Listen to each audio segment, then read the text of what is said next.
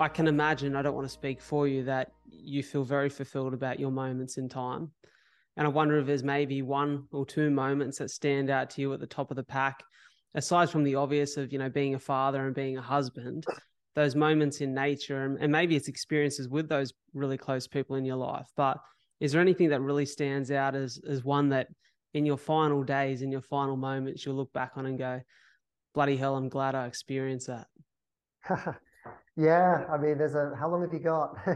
I'm, I'm very I'm very lucky. I'm very lucky that I do a job which is my day job is basically a lot of people's bucket list, and so I'm lucky enough to sit out there in a safari jeep, um, and sometimes get a bit bored with waiting for the line to do something, and you know I'm, I'm losing connection with that gratitude, and then all of a sudden the safari jeep will pull up beside you with a family who have spent their their life savings to come on this one week safari and they are so buzzed and so excited about every second of that safari and you realize that will be the one time they do it in their life.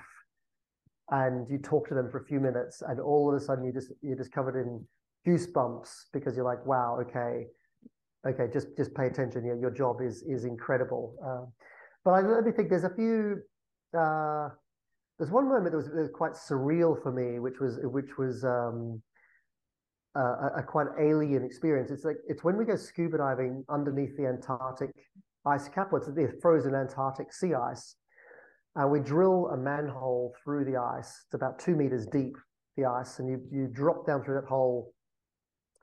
And the water, because not much light gets down there, is so free of organic life that it is crystal, crystal clear and the visibility is immense. You can see over 200 meters.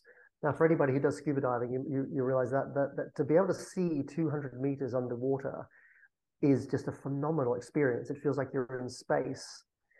And I remember dropping down and we could see the, the slope of the, uh, the slope of Antarctica disappearing down into the inky blackness, but down to 200 meters depth. And above your head is this white ceiling, and you can see that to the horizon and you can see it a long way. So it feels like uh, the surface of a planet. So you have this bright white surface of a planet, and you're feeling like a, an astronaut on a spacewalk because you're there floatless on your scuba dive, and there's inky black, in, inky blue to black beneath you. And I remember looking at these uh, little specks in the water that I thought were little bits of dust or debris around my fingertips. So I was holding my fingertips up, thinking, "Oh, they around are they around about a meter away?" And then I realized that they were far, far below me, and there were specks that, were getting bigger and bigger. And there were emperor penguins coming up from the depths. And these emperor penguins had been diving to down to 500 meters depth, which is incredible for a bird to think that they go down for 20, meet, 20 minutes to half a kilometer's depth in pitch blackness to go fishing. To think that's a bird doing that, and this bird coming up and the emperor penguin is, is the world's biggest penguin. They're 40 kilograms. They're big, like a big meter long, beautiful torpedo barrel. And they came up from the depths.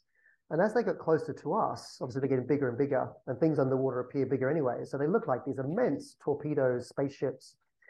And I realized these penguins had never seen humans before. And they were so curious, they started eyeballing us and then orbiting around us. There was dozens and dozens and dozens of these big beautiful black and white spaceships with a lovely little yellow orange eye marking.